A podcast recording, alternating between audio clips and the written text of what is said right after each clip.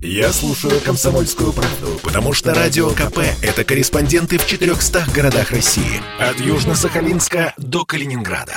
Я слушаю «Радио КП» и тебе рекомендую. Мы продолжаем в прямом эфире следить за событиями в Казахстане, но вот э, на то, что происходит в стране сейчас, э, реагирует и за рубежом тоже. Он с беспокойством следит за ситуацией в Казахстане.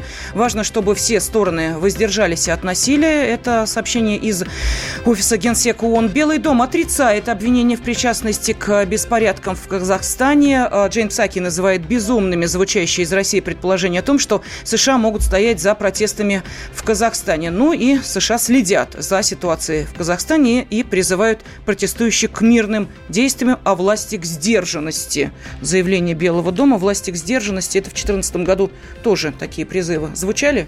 Чем они закончились, мы прекрасно все помним. Да, Андрей Михайлович, э, да, у нас сейчас на связи э, Александр Лапин, писатель, автор книги «Суперхан» о клане Назарбаевых.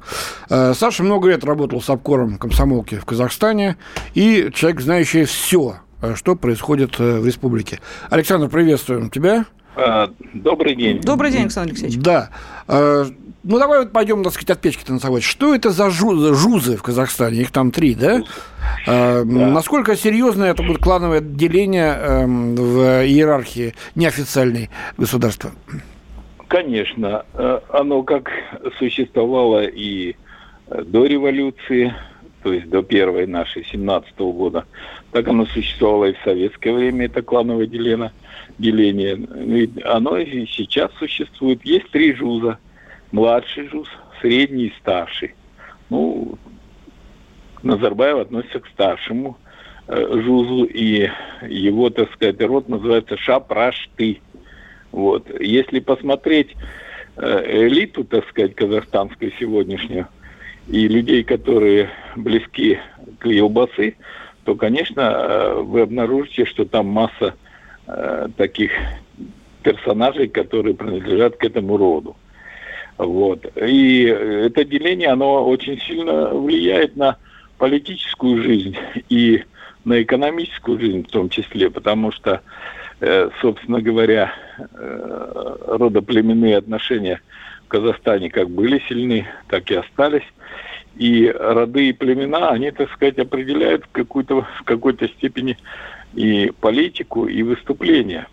Э, конечно, существует государство достаточно э, продвинутое и современное. Я считаю, что Казахстан очень сильно за 30 лет прошел большой путь. Но все равно эти, э, так сказать, роды, жузы, старейшины в этих родах и жузах, они очень сильно влияют на ситуацию. Александр Атакаев к какому, к какому жузу принадлежит президент Кто? нынешний? Такаев, Такаев, президент. Я даже вот не интересовался, к какому он принадлежит жузу, а, потому что его родословная достаточно такая, я бы сказал, э, светская. Он уже человек совсем другого времени. Поэтому сказать, сказать не соврать не могу. Александр Алексеевич, вот а, буквально несколько минут назад а, с нами на связь э, выходил наш эм, спецкор из Алматы Владимир Варсобин, и вот он говорит, что а, протестующие – это молодежь. Молодежь, которую, молодежь, я цитирую, да. да, все достало. И, мол, типа люди поддерживают вот это вот, э, что все достало. Тогда возникает вопрос, а что, собственно, достало? Ведь давайте э, мы все-таки понимать, что речь идет о Казахстане, о стране, которая в экономическом экономической ситуации гораздо более а, благоприятной а, находится, чем, а, например, Киргизия, же... Таджикистан, да. да. Э, здесь да. у нас из Казахстана таких гастарбайтеров практически нет э, в России. Да.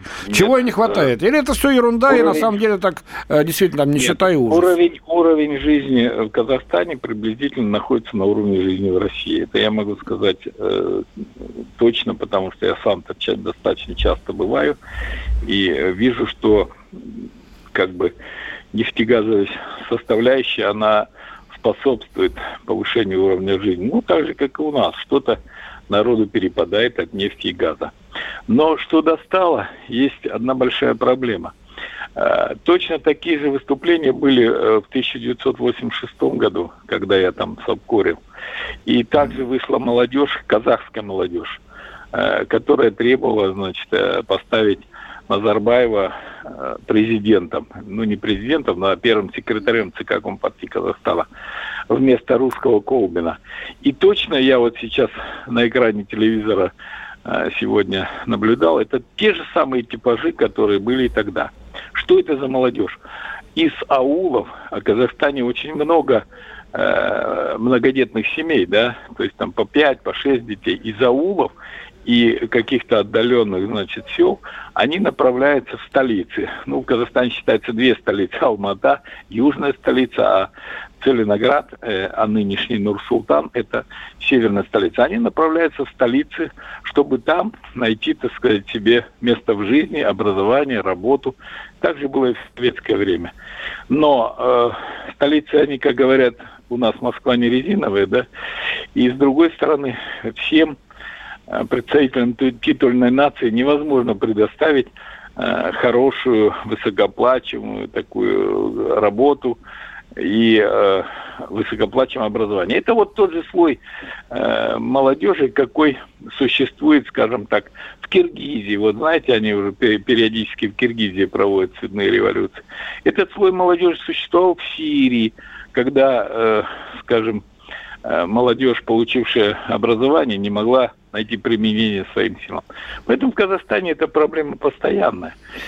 И, э, собственно говоря, ведь уход Назарбаева не был таким мирным, как нам кажется. Он э, сопровождался определенными волнениями, и, так сказать, вот эта молодежь, которая сегодня вышла на площади, она э, поднимала, скажем так, на митингах и демонстрациях вопрос в таком ключе «старик, уходи». То есть в данном случае это еще наложилась и усталость от э, очень длительного, он же Назарбаев-то правит с 86 -го года, как первый секретарь, 86 -го года прошлого века. Да, но он три вот. года назад ушел ведь э, фактически с поста президента. Фактически да он... и сделал-то много, и страну вытащил вот... Э, ну, в... И был против развала Советского Союза, да. Да, он э, вот как раз я в этом своем романе «Суперхан» и рассказываю историю о том, как перерождался Назарбаев и как перерождалась его семья. Вот. Э, да, в то время он был наиболее, может быть, самым прогрессивным и самым молодым, кстати говоря. Он был в 40 лет уже был председателем Совета Министров Казахской ССР. Его Кунаев выдвигал э, как своего, так сказать, родственника. Ну, там длинная история, я не буду рассказывать. Вот. И поэтому он был наиболее перспективным, наиболее интересным. Горбачев даже хотел его э, предложить в качестве председателя Совета Министров. Но годы, скажем так, э, 30 лет, а может быть и больше, э, во власти, они как-то меняют людей. И Нурсултан Абишевич, как бессменный президент Елбасы и, так сказать, глава огромного многочисленного клана – он, так сказать, очень сильно изменился за все эти годы.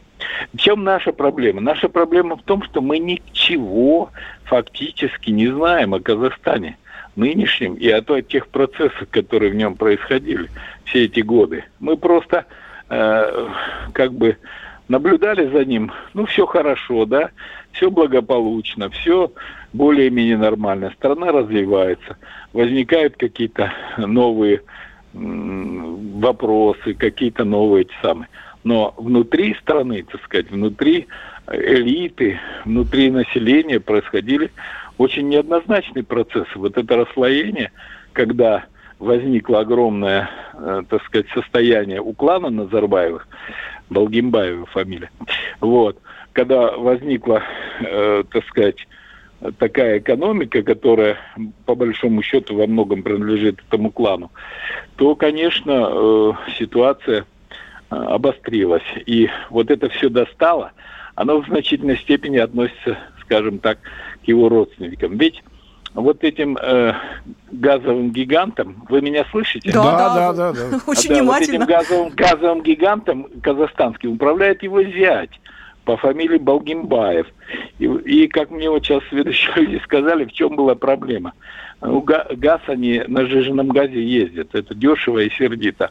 Но а его, так сказать, взять, и же с его родственники, которые управляют этим делом, решили ну, некоторые мои товарищи, они так грубо говорят, решили заработать на народе, да. А в чем это выразилось? Они выставили газ с 1 января на биржу, как угу. вот э, в Европе сейчас на биржу выставили газ, да, и он ну, да, э, спот, поднялся. Да, и он пошел, да. А, да. Ага. И они также необдуманно, может быть, а может просто хотели заработать. Выставили газ, стали торговать им на бирже, как бы газом для населения. И сразу цена подскочила. И я так понимаю, что люди это посчитали, что вот, э, скажем так, условно говоря, клан Назарбаева решил еще и на, ней, на всей стране заработать. Понимаете?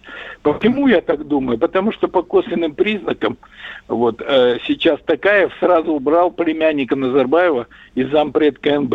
Это его э, любимый племянник, которого сам Назарбаев воспитывал, и который, в принципе, как ну, некоторые мне говорят, мог рассчитывать на э, высшую должность в стране. Понятно. И он работал в, КНБ, да. Вот. И первое, что сделал Такаев, сразу убрал его из этого КНБ. Видимо, для того, чтобы, э, так сказать, ну, народ почувствовал, что он что-то делает Саш, в этом направлении. немножко с другого ракурса. У вас полминуточки всего. Как да. ты думаешь, в националистическое да. русло не могут эти протесты? Андрей Нет. Михайлович, а давайте Нет. мы сейчас... А, Александр Алексеевич, давайте с вашего позволения, Нет. у нас остается мало времени, вопросов еще очень много. Потому что а, мы все-таки хотели бы их обсудить а, ну, с давай, вами да. и эм, достаточно детально разобраться перерыва. и про организацию протестов, и про тех, кто может за этим стоять. Александр Лапин, писатель, автор книги «Супер Хан» о клане Назарбаевых, будет с нами и в начале начале следующего часа. Я слушаю Радио КП, потому что здесь самая проверенная и оперативная информация. И тебе рекомендую. студии Андрей Баранов. И Елена Афонина. Мы приветствуем наших радиослушателей и в Москве, и в других городах вещания. Продолжаем в прямом эфире следить за ситуацией в Казахстане, где со 2 января начались протесты, которые становились все более массовыми, но э, на данный момент эм, жители, которые выходили на митинг, э, сейчас не имеют возможности это делать по одной простой причине, что вам на всей территории Казахстана введен режим чрезвычайного э, положения, но уже успели и памятники Назарбаеву сносить, и э, мародерством э, заняться. Ну, известно об одном связанном в Талдыкургане. Но, а. тем не менее, угу. авиасообщение прекращено с Казахстаном ряда стран, которые должны Это были верно, да. туда отправить свои рейсы, ну и, соответственно, вылетов тоже э, нет. Ну и вот этот режим чрезвычайного положения введен на всей территории э, Казахстана. Э, сейчас э, по-прежнему с нами на связи писатель, автор книги «Супер Хан» о клане э, человек, который много лет работал с СОПКОРом «Комсомольской правды» в Казахстане, Александр Лапин. Александр Алексеевич, мы продолжаем с вами общаться. Да, Саш, вот я хотел вот с такого ракурса посмотреть. А есть ли вероятность э, перехода этих протестов в украинский сценарий, когда вот такой внешний фактор начинает играть националистический, э, когда на русских, которых достаточно много еще в Казахстане, может обрушиться острие э, недовольства. Мы же помним, как вот сейчас на латиницу государство переходит, какие-то языковые патрули там пытались владеть. Ну, Плюс общем... не очень неприятная ситуация с Тайчебековым. Да. Давайте Может... об этом тоже не забывать. Да. Может ли такое случиться, что вот, так сказать, э, Россию опять будут э, обвинять во всех бедах э, казахского народа? Это может случиться в случае, если националисты крайне правые, или, так сказать, какие у них там э, левые, правые, придут к власти. Но э, на данном этапе э, против русских вот это выступление очень сложно будет повернуть, потому что русские на самом деле в Казахстане никакой экономической и политической роли сегодня не играют. Они не являются, э, так сказать, объектами власти – как это было в советское время, они э, на сегодняшний день полностью выведены из каких бы то ни было э, властных структур, потому что в свое время господин Назарбаев продавил закон, по которому все государственные служащие должны владеть, э, скажем так, э, национальным языком. И таким образом, как бы русскоязычные были сразу э, отодвинуты на второй план. Поэтому сегодняшним днем, конечно, э, вряд ли это возможно. И к, к русским, в общем-то, достаточно нормальное, спокойное отношение в Казахстане со всех сторон, со всех слоев общества. Но то, что в дальнейшем может быть, Э, вы меня извините, конечно, может быть, потому что, э, скажем, у меня хороший мой товарищ или знакомый был вот послом в Москве, в России. Ну, сейчас вот мне говорят, другой посол появился, и у него совсем, совсем другие взгляды на Россию. Я не буду их комментировать, как бы, для того, чтобы не обострять угу. наши. Александр Алексеевич, а вы можете объяснить, вот э, как э, так получается, что э, тут же власти очень четко реагируют, отключается интернет. Вот сейчас вот появилась информация, что только там в одной части Казахстана проводной интернет появился, там Казахтелеком его предоставляет, но тем не менее, вот эта коммуникация, которая была в Беларуси во время митингов, она была тут же пресечена и отрезана. Но тем не менее, мы видим, да, руководителя протестного движения нет, лидера нет, интернета Почему? нет. Нет. Так. Ну, вы а люди как-то самоорганизуются. Вот как это получается? Нет, вы, ага. вы не совсем понимаете до конца казахстанской действительности. Угу. Во-первых, э, во времена, так сказать, правления э, Нурсултана Абишевича были не только убивались, э, скажем так, оппозиционные лидеры, э, как в свое время там, значит, он одного из претендентов, его спецназ казахстанская Альпа под названием Эрыстан убила. Но и вы выгонялись из страны. И в свое время, так сказать, э, очень успешный премьер-министр, например, господин Кожегельдин, который даже был одно, э, номинирован как человек года э, мирового класса, был вытеснен э, в Англию, где он сейчас работает. И э, я его хорошо знаю, он мой когда-то был хороший товарищ. Вот. Вытеснены и некоторые, скажем, э, олигархи, точно так же, как из России вытеснен, например, был Ходорковский, да, это некто такой Облязов, Мухтар, и этот Облязов, он себя представляет в качестве э, такого, бывший банкир – и он представляет из себя в качестве как бы оппонента Назарбаеву, э, человека, который э, ратует там, скажем так, за демократию, за э, новый Казахстан без э, каких-то э, постсоветских заморочек. Ну, кстати, То сейчас с украинских вещает с территории Украины. Да, он периодически выступает на телевидении, он Э, представляет себя таким оппозиционером, дает уроки, вот, э, как бороться с э, этим самым, значит, со спецназом, как организовать митинги, демонстрации. То есть у них есть лидеры за рубежом, поэтому не надо на этот счет как бы сомневаться, что они там сами просто так, ничего не зная, ничего не понимая. Есть лидеры в достаточно большом количестве. Ну, есть и определенные Э, политические партии, которые, так сказать, э, в какой-то степени даже представлены э, в этом, в казахском Мажилисе. Есть там такие же мои хорошие товарищи, друзья, которые участвовали в выборах и набрали определенный процент. То есть здесь в Казахстане существует такой класс людей, которые всегда готовы э, так сказать, тряхнуть стариной, пойти на баррикады. И это, кстати говоря, люди профессионального уровня. Они, так сказать, э, давно работают, давно занимаются работой. Но были лидеры, которые уж вышли из клана Назарбаева. Есть э, скандальная история с его э, зятем Рахатом Алиевым, который был, значит, посланником в Австрии, э, послом в Австрии, в, при ОБСЕ и прочее, а потом выступил против Назарбаева и э, умер, э, вернее сказать, повесился, в кавычках говоря, в австрийской тюрьме. То есть на этот счет э, я бы сказал, что у них достаточное количество таких активных и готовых выступить людей. Александр Алексеевич, ну вы прекрасно видите вот эту ситуацию, толпа. то есть вы сейчас можете оценивать, с, э, учитывая ваши знания о Казахстане. Вот скажите, пожалуйста, а в какую сторону дальше эта ситуация будет развиваться? Ну, она может развиваться в две так uh сказать, э, стороны.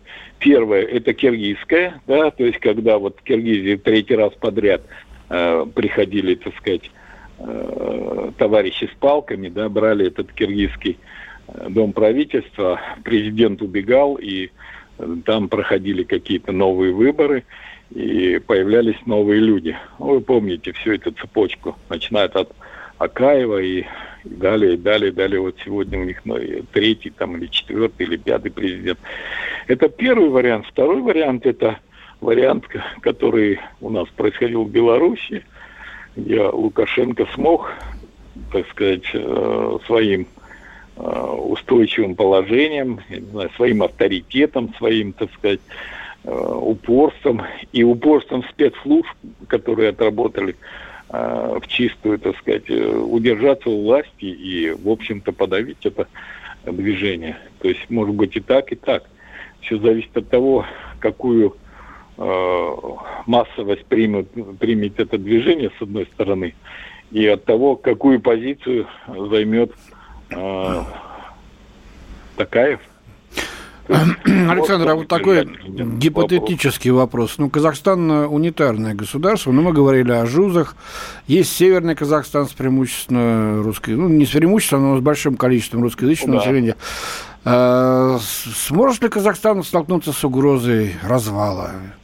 Или, так сказать, раздела как-то территории. Есть такая Нет, я, перспектива? Я думаю, что, что здесь такой перспективы особой сегодня нет, потому что вот эти сепаратистские движения, которые были казачество, например, на севере, они были в свое время подавлены, и причем они были подавлены, э, скажем так, э, не без помощи наших э, служб, которые, значит, помогали этому подавлению, потому что Э, не хотели ссориться, так сказать, с режимом и поддерживать вот эти движения.